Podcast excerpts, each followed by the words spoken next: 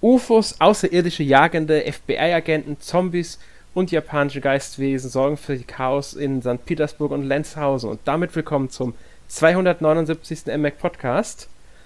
Mein Name ist Alexander Geisler und für unser Gespräch über Übernatürliches habe ich mir unseren Experten für Paranormales, popkulturelle Anspielungen und Uhren, Erik Ebelt, eingeladen. Hallo Erik.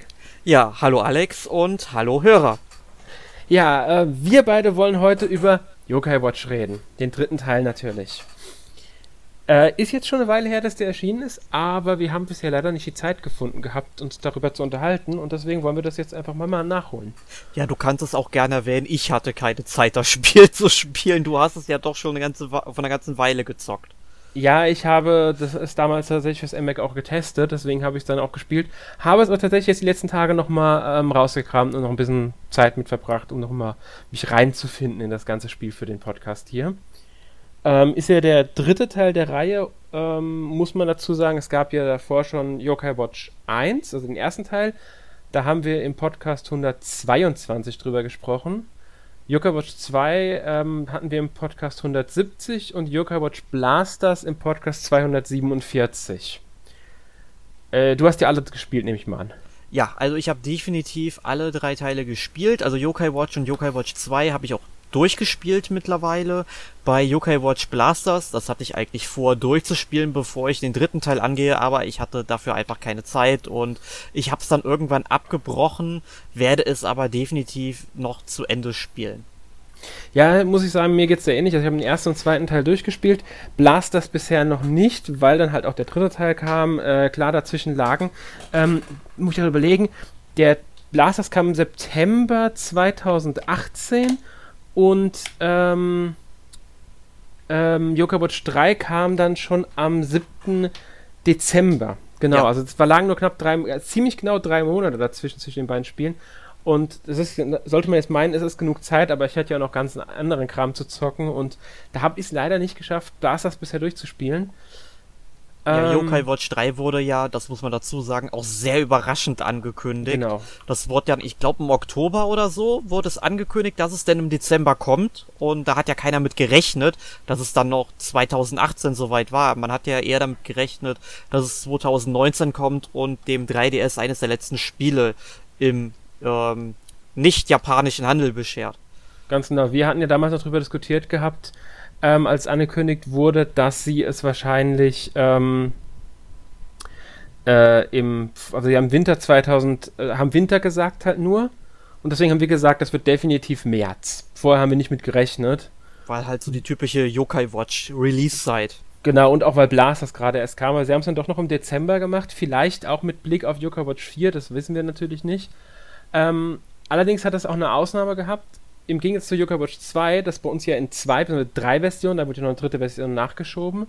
Und Yo-Kai Watch Blasters, das ja auch zwei Versionen bei uns hat, plus diese DLC-Zusatzdinge mit dem Hasentrupp, ist Yo-Kai Watch 3 in Europa und auch in Amerika, dort übrigens erst am 8. Februar diesen Jahres dann, also nochmal 2 Monate nach dem Europa-Release, veröffentlicht worden. In Japan sind mehrere Versionen erschienen. Und zwar gab es da schon am 16. Juli 2016 Sushi und Tempura und am 15. Dezember 2016 ist dann Sukiyaki nachgereicht worden, beziehungsweise die T-Pack-Versionen, die Busters T-Pack-Version von Sushi und Tempura. Die westliche Version von Yo-Kai Watch 3 ist eine Mischung aus dem Ganzen. Also da wurde im Grunde das Spiel nochmal so in eine Version, man könnte sagen, es ist am ehesten wahrscheinlich die Sukiyaki-Version, damit wird es auch am ehesten gleichgesetzt, weil das so diese Gesamtedition ist, wenn man so möchte. Und ist aber nicht hundertprozentig der Fall, weil es gab dann auch ein paar Anpassungen, wie man sie auch gewohnt ist von Yo-Kai Watch, zum Beispiel die Namen der Städte oder das Ganze, was halt da so üblich ist, dass die Währung dann nicht Yen, sondern hier halt Euro ist und so. Ja. Also eine Version nur. Ja, ich möchte noch gerade anmerken, du meintest mit Sicherheit Sukiyaki. Meinte ich, ja. Ja, weil Sukiyaki ist mir nicht bekannt. Ja, Sukiyaki meinte ich, hast ja recht. Ja, ich wollte dich da nur kurz verbessern. Ist schon in Ordnung, habe ich mich versprochen. Ich weiß sogar, dass es Sukiyaki heißt. Okay. Also wie gesagt, andere Versionen gibt es dafür den Westen extra, die da nochmal ein bisschen überarbeitet wurde. Inhaltlich ist die aber weitgehend identisch mit der japanischen, also die Geschichte ist natürlich dieselbe. Und wir kehren zurück in die Welt der Yokai, beziehungsweise in die Welten, der die Yokai für Chaos stiften. Nun diesmal nicht alleine, wie ich ja schon in unserer Einleitung erwähnt habe, gibt es jetzt auch FBI-Agenten, sehr schön benannt. Du darfst mal kurz die Namen nennen. Ja, Skeptie und Munkler orientiert sich natürlich an Akte X, Scully und Mulder.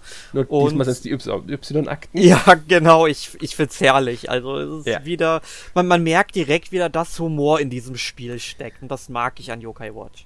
Ganz genau.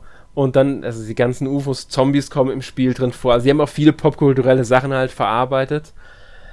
Ja, vor allem, ich muss auch dazu sagen, wie sie die ganzen Amerikaner auch, sag ich mal, aufs Korn nehmen, ja. Viele werden recht dick dargestellt und so weiter. Halt dieses Ernährungsproblem der Amerikaner wird auf die Schippe genommen. Also es ist schon sehr interessant, was sie da gemacht haben.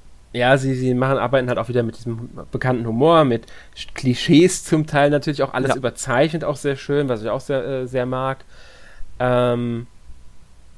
Ist halt typisch Yo-Kai Watch in der Hinsicht, muss man sagen. Die Geschichte, also einen wichtigen Unterschied gibt es, sollte man vielleicht von Anfang an sagen, im Gegensatz zu den Vorgängern hat man nicht die Wahl zwischen zwei Charakteren, also man wählt nicht zwischen einem Jungen und einem Mädchen, die in der Standardversion ja Nathan und Katie heißen, sondern man hat diesmal zwei Charaktere, also man erlebt wirklich zwei Geschichten, die getrennt voneinander verlaufen, aber doch irgendwie aufeinander Einfluss haben, an zwei Handlungsorten mit zwei Charakteren. Genau, also einmal haben wir dann eben Nathan Adams, das ist eben, schon, wie schon gesagt, einer der beiden Hauptcharaktere, der Vorgänger. Man sollte vielleicht dazu sagen, natürlich darf man den Charakter wieder selbst benennen, wir nehmen aber hier jetzt die Standardnamen, die in der englischen Variante verwendet werden, einfach nur so als Anmerkung. Ja, und jedenfalls Nathan zieht mit seinen Eltern in die USA, weil der Vater dort einen neuen Job bekommen hat. Und dann erleben wir eben mit Nathan in Amerika ein Abenteuer. In St. Peanutsburg. St. Peanutsburg, genau. Ich glaube im Bundesstaat Sausman. Ja, irgendwie so heißt es. Ja, und sag ich mal, die andere Figur ist Hayley, die heißt, also ich muss dazu sagen, Hayley Thomas heißt sie in der englischen Version, beziehungsweise amerikanischen Version. In Deutschland ist ja quasi seit der Manga-Veröffentlichung schon bekannt, dass sie hier Erika Deneke heißt. Mhm. Aber um Kontinuität hier zu gewährleisten, nennen wir sie einfach Hayley. Genau. Wir erleben dann quasi mit Hayley ein Abenteuer in Lenzhausen, sprich dem Handlungsort der Vorgänger. Doch auch in Lenzhausen, soll man vielleicht anmerken, gibt es ein neues Gebiet, das man mit Hayley sogar sehr früh erkundet. Ich glaube, dort beginnt man mit ihr sogar fast. Genau, das war Nerd Egg. Das ist so, ich liebe Nerd Egg, muss ich ganz ehrlich sagen.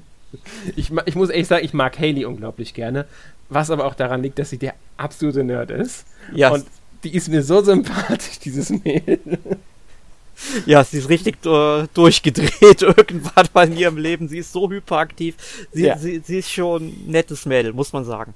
Also sie liebt Roboter, sie ist totaler begeisterter Anime-Fan und sammelt Figuren und mag Spiele und was weiß ich was alles. Also es gibt einige sehr, sehr lustige Szenen mit ihr und Usapyon, besonders auch. Usapyon ist ihr Begleiter, Yokai. Man könnte ein bisschen vergleichen mit Whisper und Jibanyan für Nathan. Also sie hat halt nur den einen Begleiter, der so in die Story mit eingearbeitet ist. Nathan hat ja immer Whisper und Jibanyan. Und die beiden, die sind auch einfach so ein herrliches Duo zum Teil, besonders wenn er dann wieder wütend auf sie wird und sich aufregt. Das ist zum Teil einfach so lustige Szenen. Ja. Ja, ansonsten zur Geschichte kann man sagen, also man kennt es ja von Yo-Kai Watch, diese Geschichten sind ja meistens eher etwas simpler und doch schön tiefgründig, kann man vielleicht so sagen. Also sie erzählen schon eine schöne Geschichte. Sind halt wieder in Kapitel eingeteilt, so wie man es halt gewohnt ist. Und ja, sie fangen sehr gemächlich an, also eher so, findet euch in der Stadt zurecht, lernt die Charaktere kennen, löst kleinere Probleme für halt die Yokai oder sowas und steigert sich natürlich dann immer weiter. Zum Beispiel halt das mit den FBI-Agenten, einem vermeintlichen, also einem UFO-Absturz oder auch Zombies, die dann irgendwann auftauchen, was dann wiederum ein Spielelement befördert. Hayley will unbedingt als Detektivin auch arbeiten und so was. Das ist ganz verschiedene Story-Elemente halt pro Kapitel.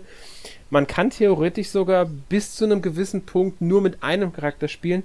Irgendwann kommt aber dann so ein Moment, in dem dann gesagt wird, Moment, du musst jetzt erst Schlüsselelemente in der anderen Geschichte lösen, um hier weiterspielen zu können. Das können Nebenquests beim anderen sein, das kann aber, ist aber meistens Hauptquests. Das liegt einfach daran, dass die Geschichten miteinander verknüpft sind und es wird auch darauf hingewiesen, spiele jetzt mit an einem anderen Charakter weiter, um ein Verbindungs-, also ich weiß nicht genau, wie sie es nennen, um halt diese Verbindung herzustellen. Dann merkt man sogar, wenn man dann was erlebt hat mit einem Charakter und dann zum anderen springt, erkennt man diese Verbindung. Spielbar ist dann auch auf hin, wenn man so eine Verbindung geschlossen hat. Das kann einfach nur sein, dass, was weiß ich, Hayley hat ein Magazin gefunden, das wurde dann deswegen hochgeladen und deswegen hat Whisper übers Netz darauf Zugriff.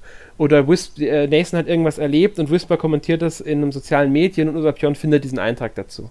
Solche Kleinigkeiten sind es. Aber die haben halt Einfluss aufeinander, weil dadurch kriegen die Charaktere zum Teil die nötigen Infos, um in ihrer Geschichte weiterzukommen. Ja, das hast du sehr, sehr schön ausgedrückt und ich muss sagen, so weit habe ich tatsächlich noch nicht gespielt, dass ich halt zwangsweise auf einen anderen Charakter wechseln muss, aber es gibt ja auch die Möglichkeit, jederzeit zwischen den beiden Geschichten zu wechseln an den Speicherpunkten des Spiels. Genau. Ich glaube, Yo-Kai heißen sie. Und dann kann man eben, wenn man jetzt zum Beispiel keine Lust mehr hat, mit Hayley in Nerd Egg rumzulaufen und mit Nathan dann Amerika unsicher zu machen. Da kann man das machen.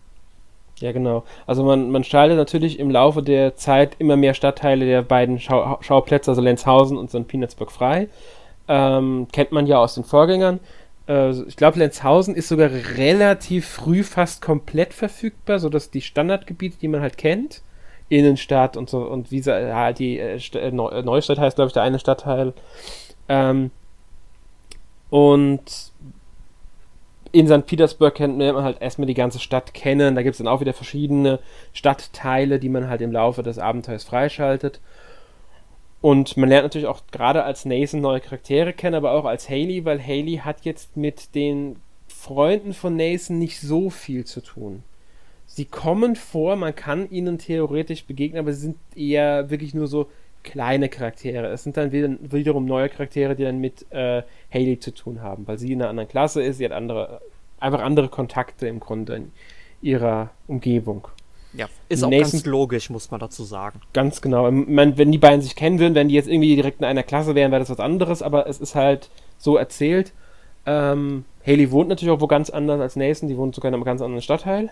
Genau, und sie wohnt ja auch in einer Wohnung, also in einer relativ großen Wohnung, muss man dazu auch sagen, für japanische Verhältnisse, weil auch wenn die Stadt Lenzhausen heißt, das was dort dargestellt wird, ist ganz klar Japan. Und also das sieht schon sehr, sehr gut aus für, sag ich mal, so japanische Verhältnisse. Ja, aber das wurde ja auch immer als so der reiche Stadtteil dargestellt. Schon in den Vorgängern. Ich komme gerade leider nicht auf den Namen, da wohnt halt auch der Freddy, der Freund von Nathan, und da ist auch das Museum in dem Stadtteil, aber ich komme nicht, Kalebassenteich oder so ähnlich. Ja, den kennt man natürlich, aber ich weiß gerade auch nicht, wie dieser Stadtteil heißt. Ja. Ich komme gerade echt nicht auf den Namen. Ich auch gerade nicht mehr, was ein bisschen schade ist, weil mich das echt gerade interessieren würde, aber es ist halt so, man kommt manchmal einfach nicht drauf auf die richtigen Namen. Aber gut. Ja, wie gesagt, die Geschichte, also wir erleben halt die Kapitel, es ist sogar wegen der Verknüpfung nochmal von den beiden Geschichten, man kann sogar das Kapitel von einem Charakter abschließen und schon das nächste von dem Charakter anfangen, bevor man überhaupt beim anderen Charakter das erste Kapitel beendet hat. Ich weiß gar nicht mehr, ob man das zweite Kapitel theoretisch komplett spielen könnte mit einem Charakter, ohne das vom anderen zu spielen, aber ich glaube, das geht dann schon gar nicht mehr. Ich glaube, schon im zweiten Kapitel wird dann irgendwann aufgefordert, hier, du musst erst mit einem anderen Charakter spielen. Ich bin mir aber nicht mehr 100% sicher, dafür ist es zu lange her, wann genau diese Verknüpfungen dann auftreten. Ja, so viel würde ich sagen zur Geschichte. Genau. Kommen wir mal zum Gameplay, das sich ja in manchen Punkten verändert hat, in manchen Punkten gleich geblieben ist. Also wir sehen weiterhin von Draufsicht da, unsere Charaktere bewegen uns halt so durch die Stadt. Genau, und man kann dann eben bestimmte Objekte untersuchen, also man guckt zum Beispiel unter Automaten oder unter Autos, an Bäumen oder an Büsche oder Straßenlaternen. Die Yo-Kai Watch reagiert, wenn ein Yo-Kai in der Nähe ist, dann kann man eben dort eben gegen Yo-Kai kämpfen. Und die können dann sich, sag ich mal, nach dem Kampf auch als Freunde anschließen. Man kann sich mit ihm befreunden oder man findet an diesen Orten halt Gegenstände. Man kann auch angeln und Käfer fangen. Also alles, was man auch schon aus den ersten beiden Teilen der Reihe kennt. Ganz genau. Es gibt noch, wie gesagt, ein paar neue Elemente, die jetzt vorwiegend bei also Nebenbeschäftigung sind. Da kommen wir dann später zu. Die größte Neuerung aber ist wahrscheinlich das Kampfsystem. Ja. Also das man haben sie hatte nämlich ja früher quasi so ein Kampfrad, ich weiß gar nicht mehr, wie es genau heißt, wo dann eben, wo man halt 6 Plätze hat, um 6 Yokais darauf zu positionieren. Heißt, wenn man das Rad 2 Positionen nach rechts dreht, dann kommen eben die 2 Yokai auf der linken Seite mit in den Kampf, weil man kämpft immer mit 3 Yokai aktiv. So war es eben früher. Und jetzt ist es so, dass man ein 3x3 großes Kampf, also 3x3 Felder großes Kampfgebiet hat. Spielbrett könnte man es nennen. Oder ich glaube, so wird es auch offiziell genannt, meine ich. Genau, und man sieht halt auf dem unteren Bildschirm des 3DS die 3 Medaillen von den Yokai. Die sind dort eben positioniert. Das entspricht dann auch der Position der Yokai auf dem oberen Bildschirm. Und wenn jetzt zum Beispiel ein Gegner einen Flächenangriff startet, dann kann man die Yokai entsprechend verschieben. Man kann sie auch auswechseln. Wenn man das gemacht hat, dann läuft quasi so ein Cooldown runter. Also sprich, dann kann man 5-6 Sekunden oder so diesen Yokai von dieser Stelle nicht mehr bewegen. Man kann den Yokai aber auch über dieses Spielbrett bewegen, denn dort tauchen hin und wieder bestimmte Kugeln, ich weiß gerade nicht, wie sie heißen, auf. Geisterkugeln. Also Geisterkugeln. Das sind Kurativ- und Geisterkugeln. Die Kurativkugeln heilen dich, die Geisterkugeln bringen die Ultiseelenergie. Genau, da kann man eben sich quasi eine Route suchen, wie der Yokai eben da drüber läuft und sammelt dann eben die ganzen Kugeln dabei ein, um eben geheilt zu werden oder die Seelenenergie aufzufrischen. Genau, also man muss es aber nicht machen, kann man auch dazu sagen, weil es ist auch sinnvoll, die Charaktere in eine bestimmte Position zu bringen, weil stehen bestimmte Yokai, das hängt von den Stämmen ab zum Beispiel, nebeneinander oder hintereinander, dann sorgt das für Kombos. Das kann also dazu sorgen, dass die dann stärker agieren können oder einfach einen Bonus bekommen oder sowas. Gleichzeitig ist der Charakter, der hinter einem anderen steht, nicht angreifbar für den Feind. Das heißt, man kann solch einen Heiler, der nicht so stark ist, nicht so viel aushält, hinter einem Starken platzieren, der viel Schaden einstecken kann. Und dann kann der Heiler trotzdem agieren und die anderen Yokai heilen, kann aber nicht angegriffen werden direkt. Außer natürlich mit einem Ultiseelschlag, wie schon gesagt, das sind Flächenangriffe. Die können zum Beispiel 6 Felder bedecken, die können eine ganze Reihe bedecken oder eine Spalte bedecken. Alles möglich. Können auch eine Art Kreuz darstellen oder so. Dann natürlich ist es wieder was anderes, aber da muss man halt die Yokai bewegen, damit sie ausweichen, diesem Ultiseelschlag. Da kommt wieder eine taktische Note dazu, weil man sieht anhand der Farbe, also die Felder werden eingefärbt, die getroffen werden, aber die sind halt farblich auch. Gelb ist noch die erste Stufe. Desto dunkler sie werden, desto mehr sie ins Rot übergehen, desto weiter vorbereitet ist der Ultiseelschlag, weil wenn wir Ultiseelschläge ausführen, also als Spieler, dann ist es ja so, dass wir ein Minispiel absolvieren. Also das kennt man ja aus den Vorgängern. Man dreht schnell was im Kreis, zerschlägt, was macht man noch, es gibt so eine Art Glücksspielautomat-Dings, da verlaufen 3 Räder ab und da muss man halt die richtigen Symbole treffen. Ja, oder du ziehst so eine Linie nach. Genau, oder man zieht eine Linie nach. Da gibt es jetzt auch so einige neue, muss man dazu sagen, dafür. Und das machen die Gegner indirekt auch. Und desto dunkler die Farbe und desto mehr ins Rot, desto weiter sind sie und desto mehr Energie verbrauchen sie im Grunde von ihrer Ultiseelenergie. Das heißt, weichen wir zu früh aus, könnten sie das Ding abbrechen, machen teilweise die Gegner tatsächlich dann auch und führen den Schlag einfach nicht aus. Genauso können wir aber auch agieren. Wir können im Grunde einen Schlag ansetzen, der den Gegner theoretisch treffen würde. Das kann aber dazu führen, dass der Gegner ausweicht. Wir können damit im Grunde nach vorne locken, brechen dann unseren Ultiseelschlag ab. Wir bringen einfach keine Energie rein, sondern deuten nur an, wir würden es machen, brechen ihn ab und starten einen Ultiseelschlag von jemand anderem, der ihn dann auf der Position trifft, auf die er ausgewichen ist, der Gegner.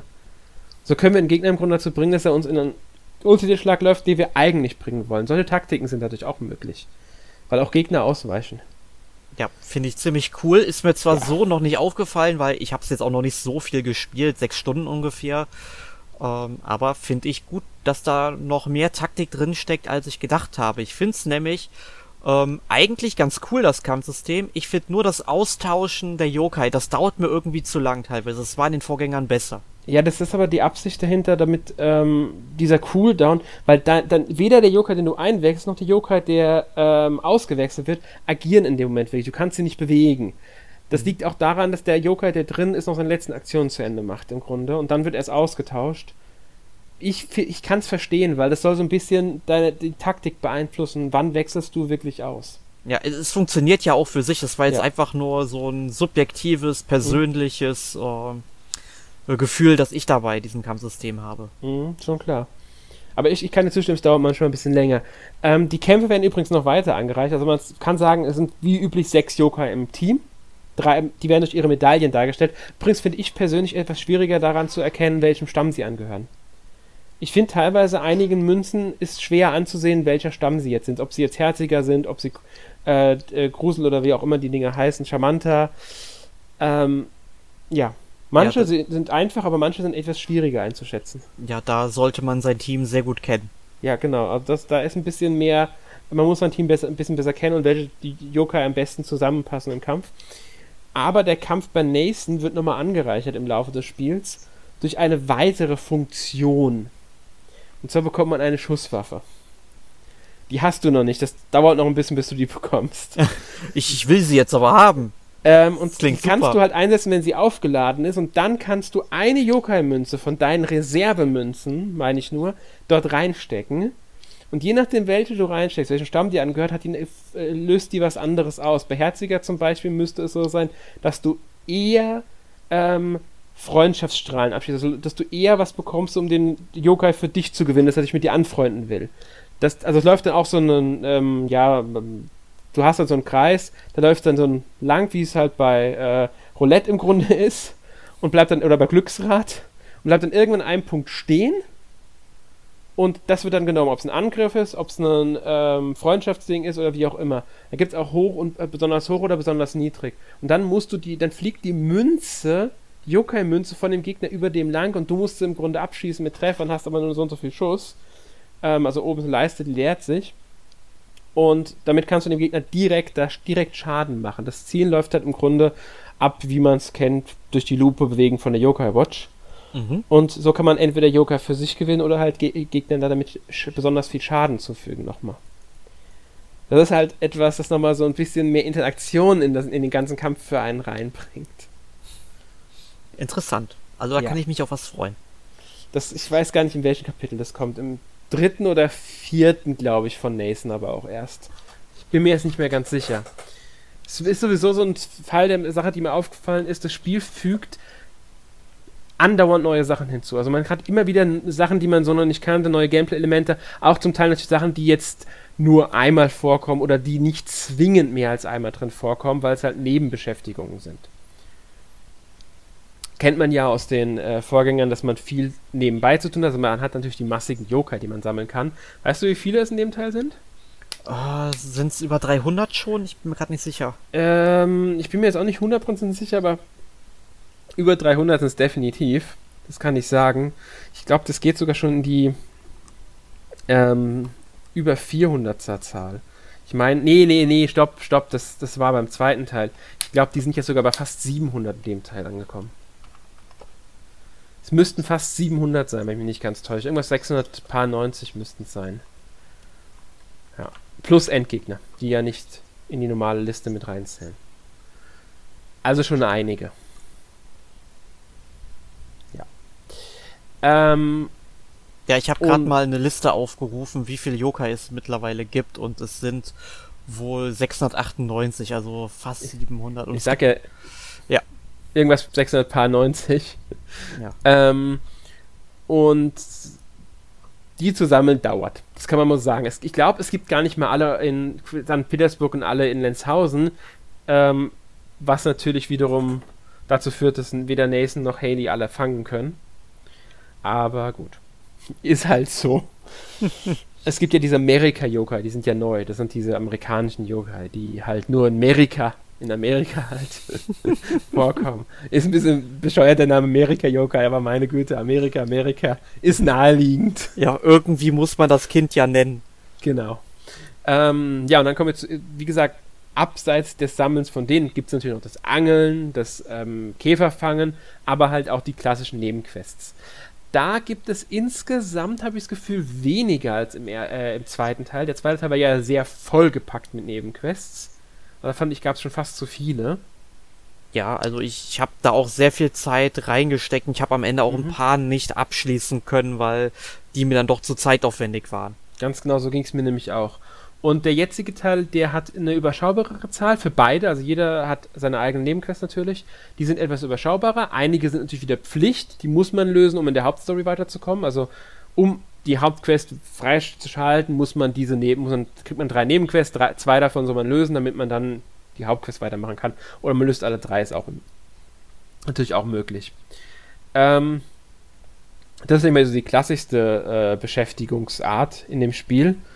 Und es gibt aber noch weitere Beschäftigungen, die man hat. Bekannt aus den Vorgängern Yokai-Orte. Das sind dann, man hat irgendwie ein Foto von irgendwas und sucht halt diesen Ort und kann dort einen Yokai finden. Von dem bekommt man irgendwas oder man kämpft gegen den. Kennt man, wie gesagt, aus den Vorgängern. Das ähnliche, die Yo-Verbrechen oder Yokai-Verbrechen. Da jagt man halt Yokai, die ein Verbrechen begangen haben. Sowas wie einem Freund LOL geschrieben zu haben, ohne dass man lachen musste.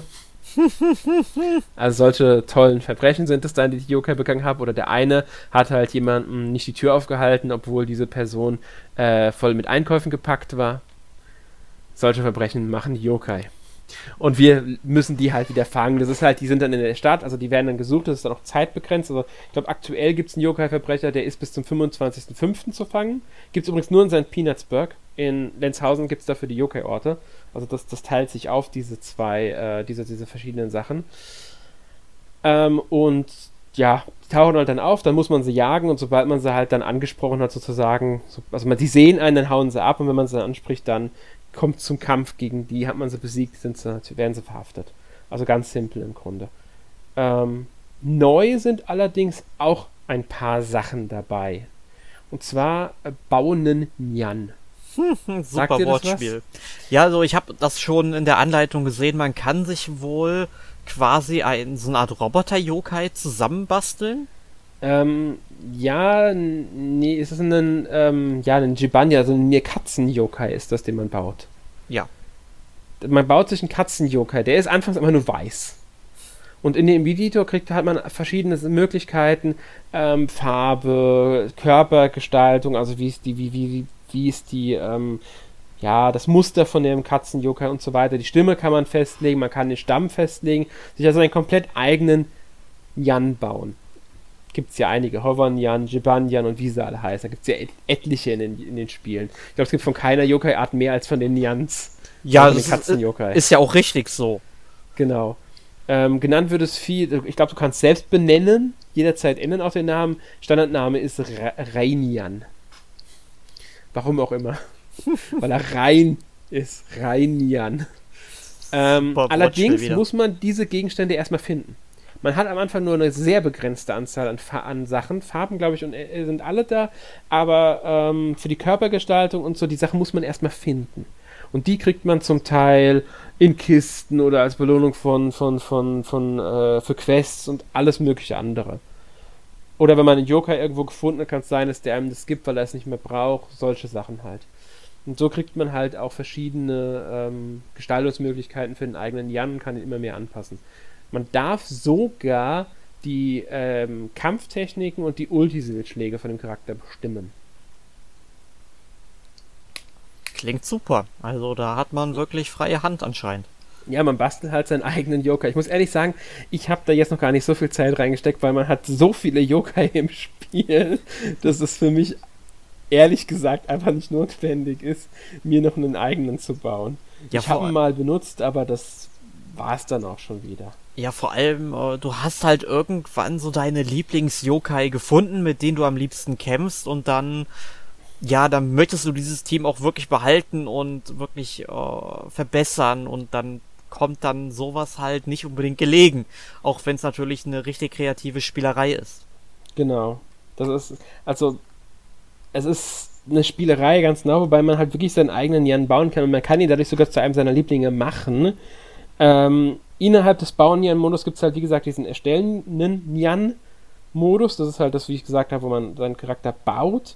Dann gibt es den trainierenden Jan-Modus. Da kann man den trainieren, die Werte zurücksetzen, beziehungsweise ihm Fähigkeiten beibringen, dem Nyan. Und es gibt den lernenden Nyan-Modus, da bringt man dem Charakter halt dann Fähigkeiten und Techniken und Ultiseeschläge bei. Also auch diese ganzen Talente und das Ganze. Allerdings muss man da auch wieder sagen, das müssen wir auch wiederum erstmal freischalten. Ja. Damit wir da verschiedene Sachen, also auch die sind nicht von Anfang an da. Und das Lernen passiert übrigens so, dass sie mit einem Trainer, das ist ein anderer Nyan, also das sind andere Katzen-Nyans, zusammen trainiert. Ja, aber ich finde, das passt halt auch irgendwie so ein bisschen zu Yo-Kai Watch, weil diese ganzen Elemente, die du halt freischaltest, das trifft ja im Grunde auf das ganze restliche Spiel zu. Mhm. Es wird halt immer mehr bis zum Ende hin. Ganz genau. Ganz genau. Also es ist eigentlich eine schöne Sache, muss ich jetzt sagen. Also ich finde es eigentlich ganz sympathisch, sage ich mal. Ja. Dann ebenfalls neu ist die Floßfahrt. Das macht man ab in einem Kapitel, unternimmt man mit Nathan und einem weiteren Charakter eine Floßfahrt und von dort an kann man dann im Grunde immer wieder mit dem Floß losfahren. Dabei kann man Schätze finden und sowas. Und man kriegt sogar Gegenstände, um seinen Floß zu verbessern, damit es schneller ist, damit es mehr also nicht so schnell beschädigt wird und so weiter und so fort. Also auch da hat man wieder was zu tun und zu sammeln. Ich finde das halt echt super, dass es solche kleinen Nebenbeschäftigungen gibt, die nichts mit dem eigentlichen Spiel zu tun haben, aber trotzdem irgendwie wieder anscheinend Spaß machen. Ich finde, das klingt so, als ob dir die Floßfahrt gefällt. Ich finde, sie steuert sich ein bisschen hakelig. Also man muss sich erst reingewöhnen. Hat man sich reingewöhnt, ist es ein ganz interessantes Spielelement. Aber so oft benutzt habe ich es tatsächlich noch nicht. Ich finde es einen sehr interessanten Ansatz, dass das drinnen ist, muss ich sagen. Also Spaß machen, ja, aber halt nicht so oft. Ja. Und dann, ebenfalls bei Nathan, gibt es die Schatzsuche. Das ist nichts anderes als, man bekommt eine Schatzkarte, die muss man finden, beziehungsweise die erste kriegt man geschenkt, die zweite weiß ich, ob man die auch geschenkt bekommt und da ist ein Bild drauf, also ist irgendein Ort abgebildet. Diesen Ort gibt es in St. Peanutsburg. Dazu kommt, dass man nicht irgendwie von oben drauf, man sieht wirklich eine Zeichnung dieser Häuser sozusagen. Also man sieht eine Zeichnung von einem bestimmten Ort. Das ist allerdings wirklich nur so eine kleine, da ist vielleicht 1, 2 Gebäude drauf und vielleicht ein bisschen Straßenstrich und sowas. Und da ist ein X drauf und an dieser Stelle findet man einen Schatz. Bekommt man den Schatz, bekommt man halt eine Belohnung. Ein weiterer Hinweis auf den Fundort sind immer die Titel, weil die sind sehr eindeutig benannt, sowas wie 4 blaue Dächer zum Beispiel. Da achtet man natürlich dann auf die Dächerfarben auch und ob das zu dem Bild passt. Und da gibt es auch wieder, ich weiß gar nicht, wie viele Schatzkarten es insgesamt im Spiel gibt, sind glaube ich auch ein paar. Ja. So kann man zusätzlich Belohnungen bekommen, weil da kriegt man dann auch wieder besondere Belohnungen für. Ja. Mehr Umfang. Genau, noch mehr Umfang. Und dann, was wir auch noch haben, also das kennt man jetzt auch aus dem Vorgänger bereits, das ist ja die Schreckenszeit, die kennst du ja auch, nehme ich mal an. Ja genau, die ist ja, sag ich mal, dann nachts aufgetreten, zufällig war es, glaube ich. Und dort macht dann der Yokai Gargaros Jagd auf einen. Man muss in der Zeit irgendwelche Elemente sammeln und je mehr man sammelt, bevor er einen fängt, beziehungsweise wenn einem auch die Flucht gelingt, dann kriegt man halt eine Belohnung. Und die gibt es jetzt anscheinend auch im 3. Teil. Genau, also die sind Onikugeln, die man sammelt. Die Besonderheit jetzt ist, desto mehr Onikugeln man sammelt, desto höher ist der Multiplikator am Ende. Ich glaube, man dreht nämlich dann an diesem Onimaten, den es schon im Yo-Kai Watch Blasters gibt. Das ist so ein besonderer Yokai-Mate im Grunde. Und abhängig davon, wie viele von den Onikugeln du gesammelt hast, desto bessere Chancen hast du auf tolle Belohnungen. Es gibt allerdings eine Änderung. Um zu entkommen, muss man einen Schlüssel finden, weil die Tür ist nämlich abgeschlossen. Und der Schlüssel ist nicht immer sofort sehbar, er taucht oft erst dann auf, wenn du eine bestimmte Anzahl an Onikugeln gesammelt hast. Also ist also noch mehr Stress, weil natürlich nicht nur Gargaros unterwegs ist, sondern auch Gargaros kleine Helfer, diese Augen, und sobald die einen sehen, schlagen die Alarm und verfolgen ein, und dann kommt auch Gargaros an Garant. Ja, ich fand das unglaublich nervig, diese Schreckenzeiten im Vorgang. Also ich weiß, ich sag mal so, nicht, dass ich jetzt nicht dann mitgenommen habe, wenn sie aufgetreten ist, aber es war so etwas, ja, ich hatte da manchmal einfach keine Lust drauf, das dann zu machen. Ja, geht mir ähnlich immer noch. Es gibt jetzt einen Unterschied, und zwar früher war es ja so, wenn man von Gargaros getroffen wurde, war es vorbei. Mhm. Jetzt kämpft man gegen ihn. Ja, schön. Da in einem Yokai-Kampf. Ja, theoretisch kannst du ihn tatsächlich wohl auch besiegen. Ist mir noch nicht gelungen, aber es ist wahrscheinlich möglich. Ja, es gab ja auch mal diesen einen Yokai. Ich weiß nicht, ob es den jetzt im dritten Teil noch gibt. Aber wenn man halt öfters mal bei Rot über die Straße geht, gibt's dann noch. Dann kam halt ja auch ein Yokai, und den habe ich auch nie klein bekommen. Den habe ich besiegt im zweiten und im ersten Teil. Irgendwann schaffst du das. Wenn du stark genug bist, schaffst du den. Ja, irgendwann. Also wenn die in Yokai weit genug hochgelevelt sind. Ja, ich bin ja ein artiges Kind. Ich gehe ja immer nur bei Grün über die Straße. Ja, besonders wenn du oft genug bei Grün über die Straße gehst, kriegst du eine Belohnung. Ja, eben. Deswegen habe ich das ja gemacht. Ja. Gut. Das sind Nebenbeschäftigungen. Jetzt kommen wir zu etwas, das, ich sag mal, keine Nebenbeschäftigung mehr ist, weil es schon fast ein Spiel im Spiel ist. Ach, stopp. Ich habe noch eine Sache vergessen.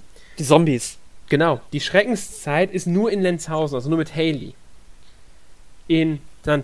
Peanutsburg hat man Zombies, und zwar nennt sich das Zombie-Nacht, glaube ich. Das passiert irgendwann in der Geschichte, da wacht dann Nathan nachts auf und merkt, oh, hier stimmt irgendwas nicht, irgendwas ist anders.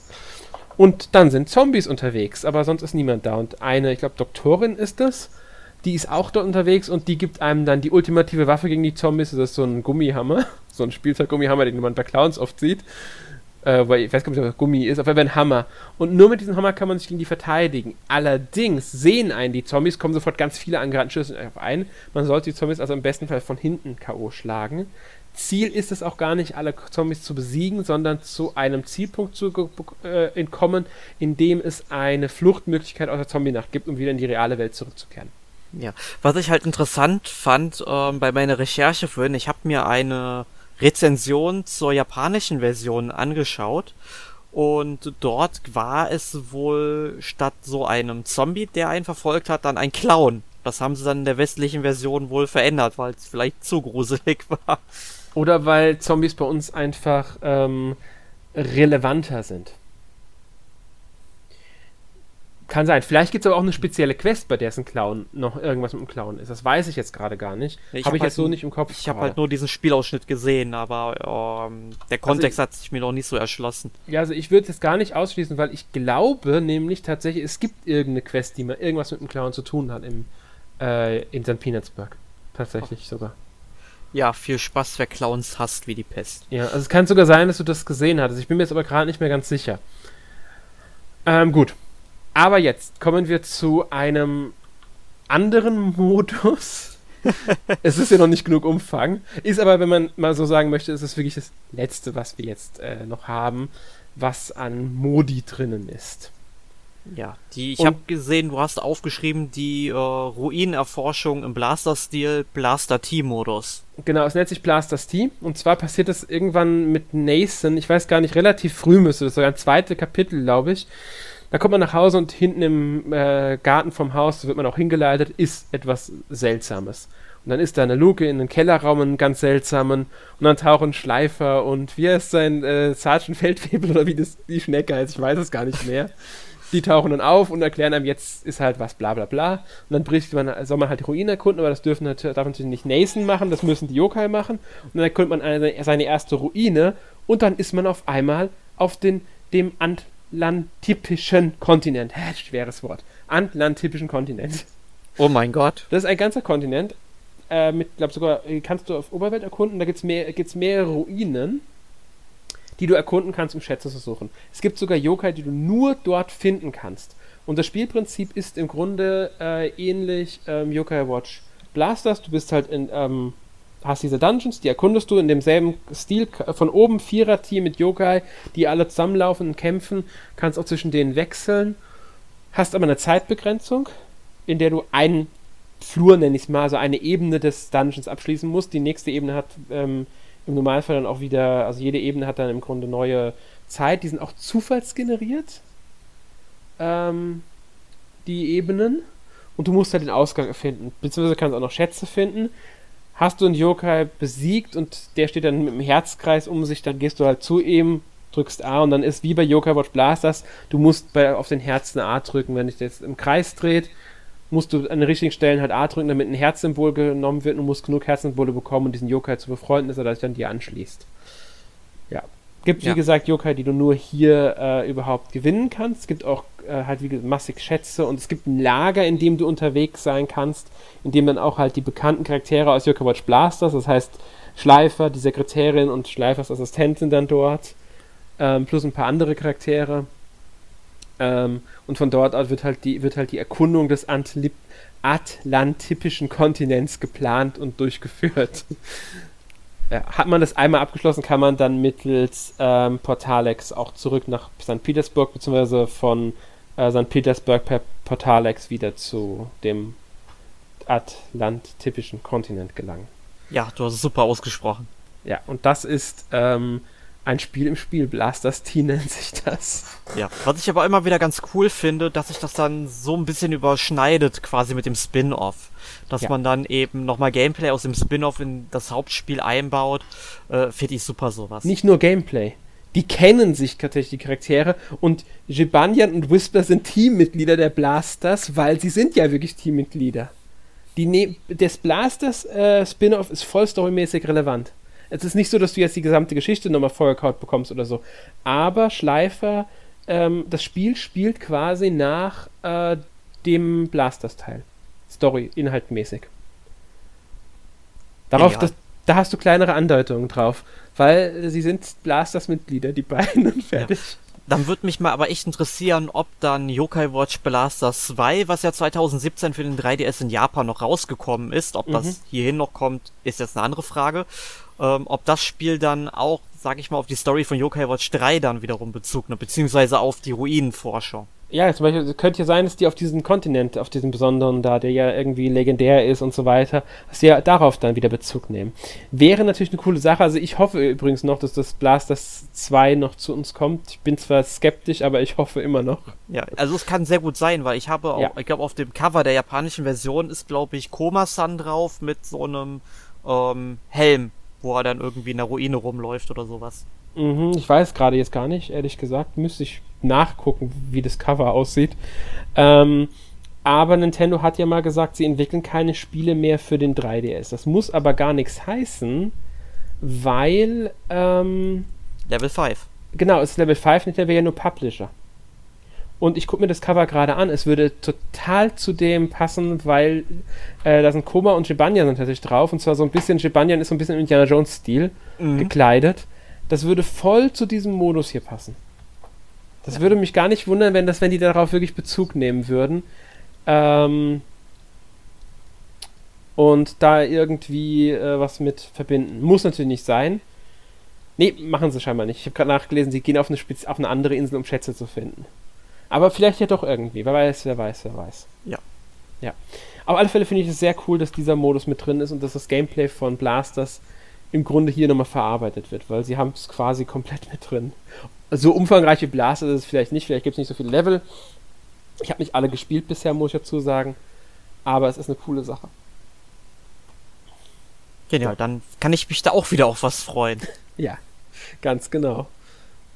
Mehr, muss ich sagen, gibt es jetzt nicht. Es gibt natürlich noch so ein paar kleinere Gameplay-Kniffe, die jetzt einmalig passieren, aber die wollen wir jetzt auch gar nicht so spoilern, weil es waren schon so ein paar, also zumindest bei Hayley hatte ich dann im 5. Kapitel, glaube ich, nochmal so eine kleine Überraschung, was man spielen durfte. Es ist nur ein Kampf, aber trotzdem fand ich es sehr cool.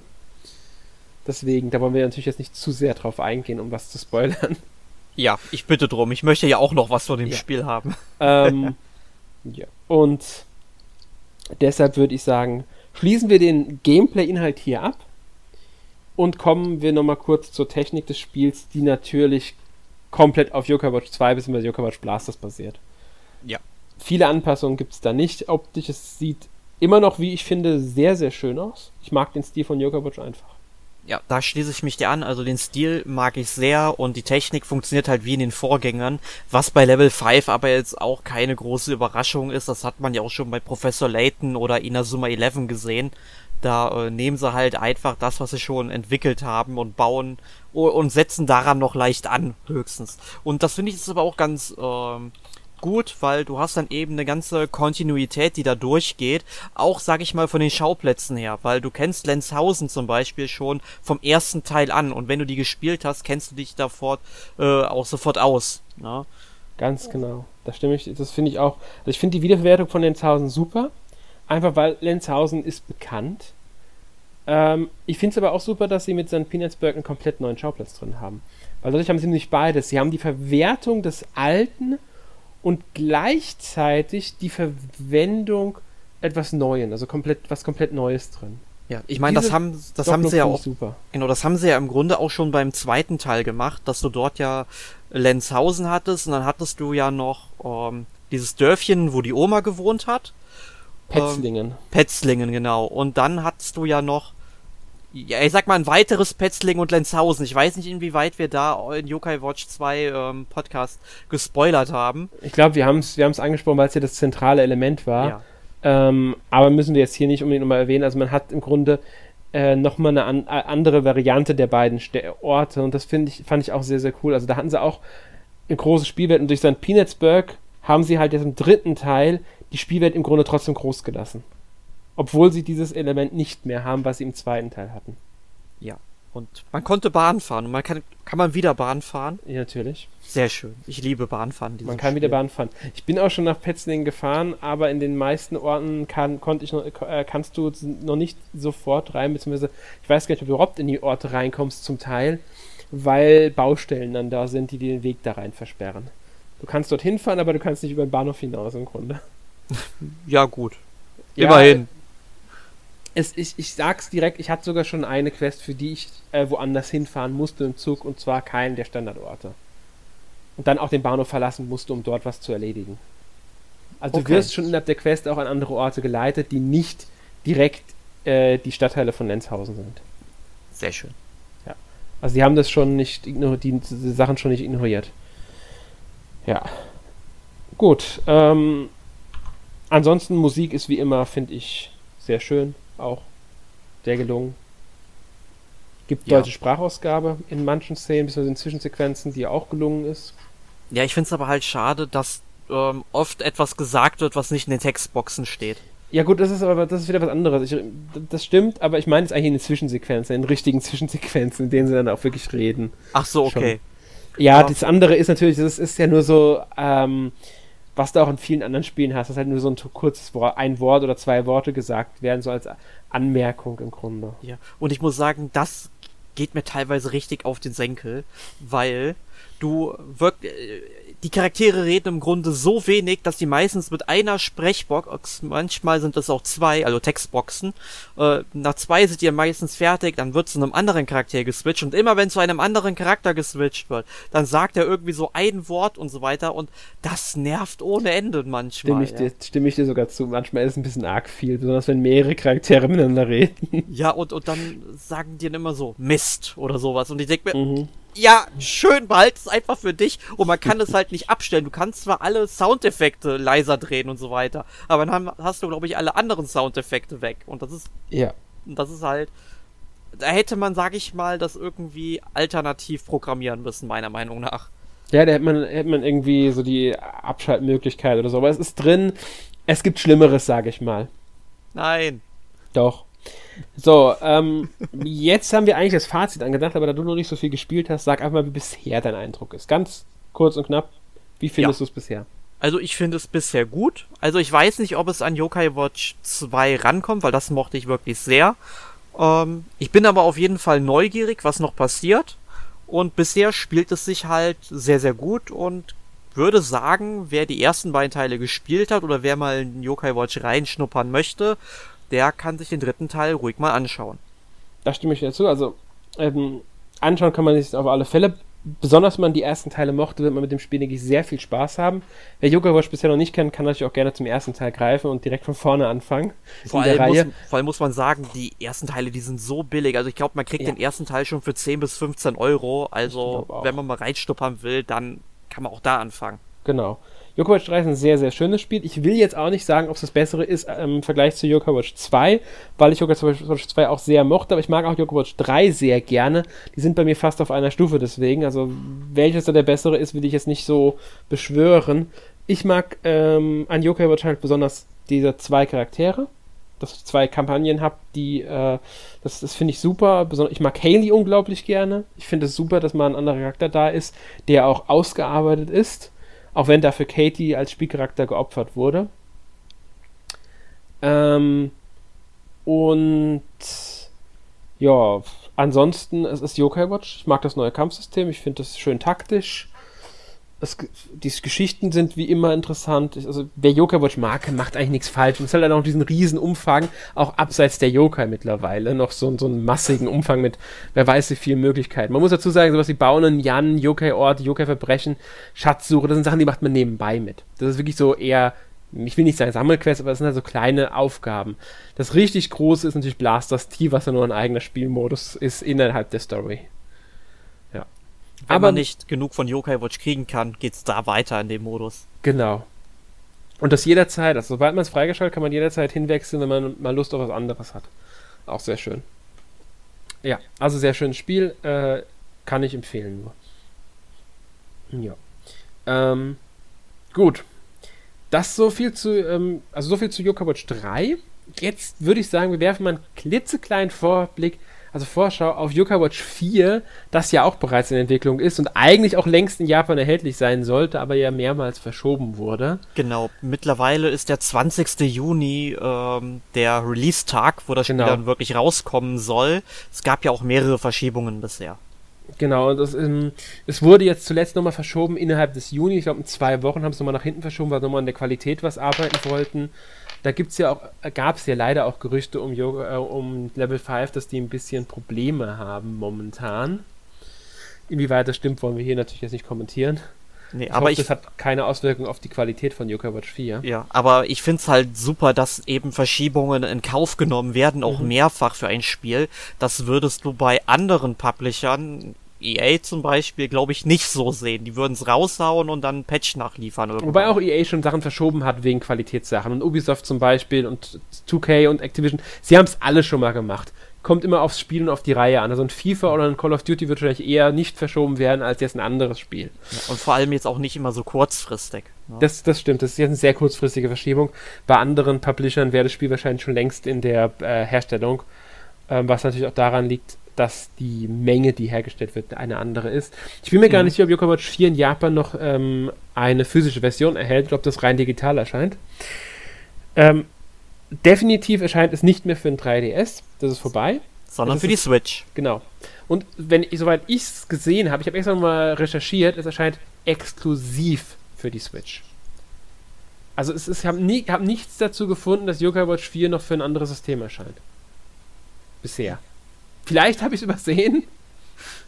Ja, aber vielleicht kommt das irgendwann noch. Man sollte ja niemals nie sagen. Zum Beispiel bei Inazuma 11, bei dem, ich weiß nicht, Ares heißt es, glaube ich. Ja.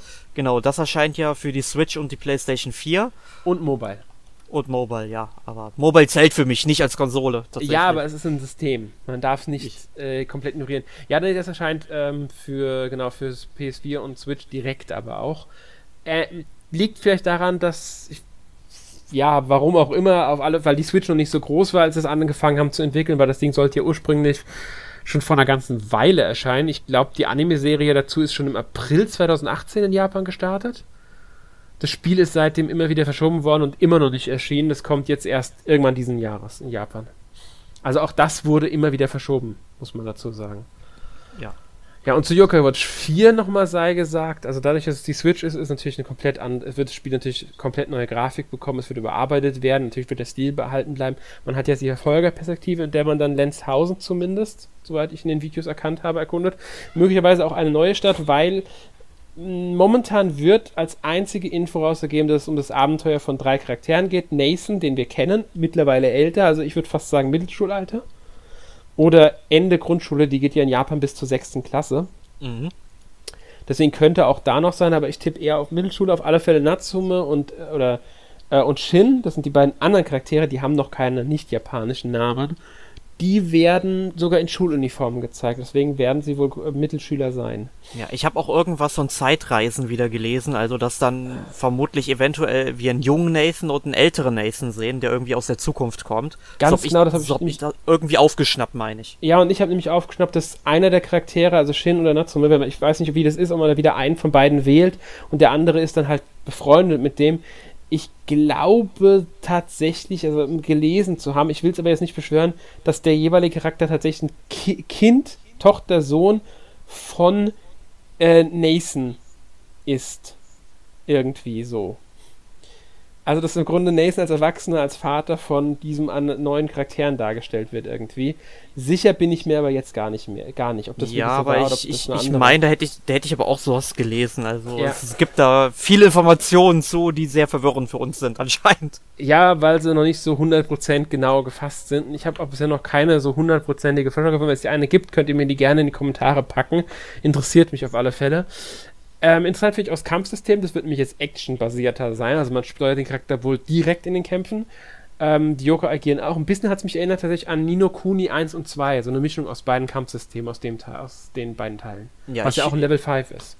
Genau, also ich hoffe eher, dass es sich an Ni no Kuni 2 erinnert, weil das Kampfsystem von Ni no Kuni 1, zumindest von der PlayStation 3 Version, auf dem DS war es ja rundenbasiert, gefiel mir definitiv besser als das vom ersten Teil, weil das Kampfsystem vom ersten Teil war ja noch sehr passiv.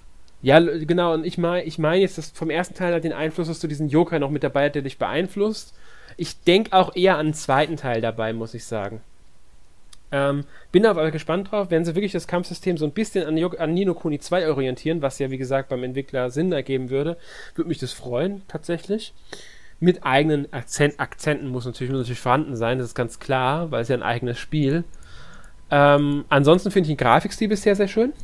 Auf jeden Fall, also ich habe schon Gameplay-Videos gesehen, wo man eben aus der Verfolgerperspektive, wie du es eben schon gesagt hast, durch Lenzhausen läuft, wo dann auch der Charakter mal hoch zum Waldberg gegangen ist, wo der Shinto-Schrein steht.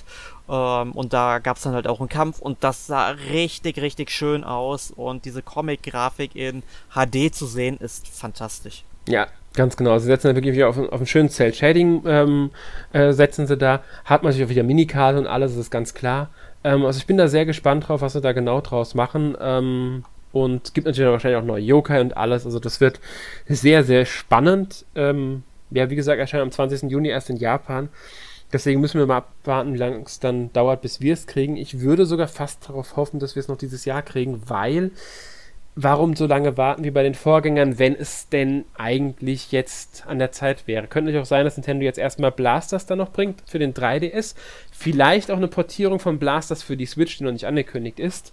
Kann man ja auch nicht ausschließen, dass da irgendwas kommen wird. Ich tippe aber eher, dass Blasters für den 3DS noch kommt, wenn es denn zu uns kommt, Blasters 2. Hoffe aber, dass Yo-Kai Watch 4 spätestens Anfang 2020 auch zu uns kommt. Ich hoffe aber noch dieses Jahr. Ja, also ich kann mir gut vorstellen, dass es vielleicht sogar noch dieses Jahr wird, weil jetzt sind wir quasi, jetzt haben wir den Veröffentlichungsrhythmus eingeholt, sagen wir mal. Könnte also gut sein. Das war ja damals bei Professor Layton, glaube ich, auch so, dass der erste Teil ein bisschen vorher schon erschienen ist, ne? Oder täusche ich mich da? Ja, genau. Ich glaube sogar der zweite Teil war schon in Japan draußen, bevor er bei uns kam. Ich bin mir nicht mehr 100% sicher. Aber ja, auf der erste definitiv. Bei dem haben sie Inazuma 11 haben sie ja immer noch nicht eingeholt. Also von daher, da hatten sie ja die rechtlichen Probleme. Ja, da hoffe ich aber auch noch, dass das Spiel noch kommt. Also glaube ich nicht mehr dran, ehrlich gesagt. Der 3DS ist mittlerweile einfach zu Ende, muss man leider sagen. Das ist, der steuert auf sein Ende zu. Ich meine, Nintendo hat erklärt, sie entwickeln keine eigenen Spiele mehr, aber es kommen noch ein paar Drittherstellerspiele. Kann natürlich sein, dass sie die als Drittherstellerspiele bewerten, die Nintendo nur hier vertreibt. Oder vielleicht veröffentlicht Level 5 die auch alleine hier. Das war ja auch bei Lady Layton. Auch wenn es eigentlich, wie heißt Layton's Mystery Journey heißt, glaube ich, gell? Ja, genau. Catriel und die Verschwörung der Millionäre. Ganz genau. das ist ja auch nicht von Nintendo gepublished worden, wenn ich mich richtig erinnere, bei uns. Ja, Level 5 tritt ja hier dann auch schon als Publisher auf. Genau, die haben ja eine Niederlassung in Großbritannien, wenn sie dort bleiben. Man weiß ja, dass viele Unternehmen mittlerweile abwandern aus Großbritannien. Übrigens interessanterweise die meisten von Sony und so weiter, Panasonic, alle nach Amsterdam. Ja, wollte gerade sagen, also Holland. Ja, liegt am Hafen, denke ich. Das ist einfach das Sinnvollste, was sie machen können. Die haben Hafenanschluss. Ja. Den brauchen sie für ihre Waren. Aber gut, so viel dazu. Wir sind gespannt, was aus Yo-Kai Watch 4 wird. Yo-Kai Watch 3 gefällt uns sehr gut, können wir empfehlen, besonders den Yo-Kai Watch-Fans. Dann kommen wir jetzt zur obligatorischen Frage, in der wir möglichst kurz und knapp natürlich euch erklären, was wir denn gespielt haben. Erik, was hast du denn gespielt? Alex. Ja, wie in den letzten Wochen habe ich Final Fantasy X gespielt und vermutlich jetzt auch zum letzten Mal, denn ich habe es in dieser Woche beendet. Ich möchte jetzt auch gar nicht groß spoilern, ich kann nur sagen, dass das Ende sehr auf die Tränendrüse drückt. Also es kommt selten vor, dass beim Finale eines Spiels dann doch schon mal ein Tränchen bei mir fließt. Das war bei Final Fantasy X auf jeden Fall definitiv der Fall. Bin deswegen jetzt auch sehr gespannt, wie ich die Story von Final Fantasy X-2 aufnehmen werde, was ich demnächst noch in Angriff nehmen werde, aber ich habe halt momentan noch ein paar andere Sachen, die ich gerne spielen möchte und muss meine Zeit langsam auch mal für die Masterarbeit aufbringen, die ist wichtiger.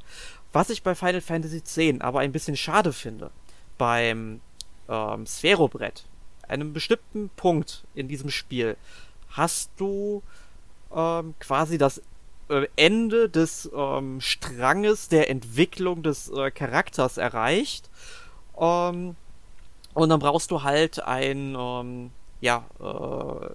Auflöser für den Sphero-Stop, damit du dort weiter leveln kannst.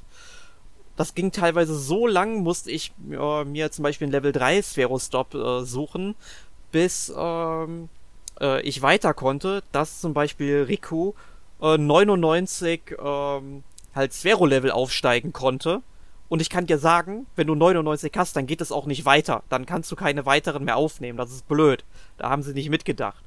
Und sobald du durch diese Grenze durchgekommen bist, hast du, sag ich mal, das Problem, was heißt das Problem? Dass die Charaktere im Grunde alles lernen können. Ja, du kannst ja auch schon vorher hin und her springen, dass du eben, sag ich mal, auf ein Feld eines befreundeten Charakters springst oder irgendwie einen Rücksphäroid benutzt, um an eine bestimmte Stelle zu kommen, wo du vorher schon warst.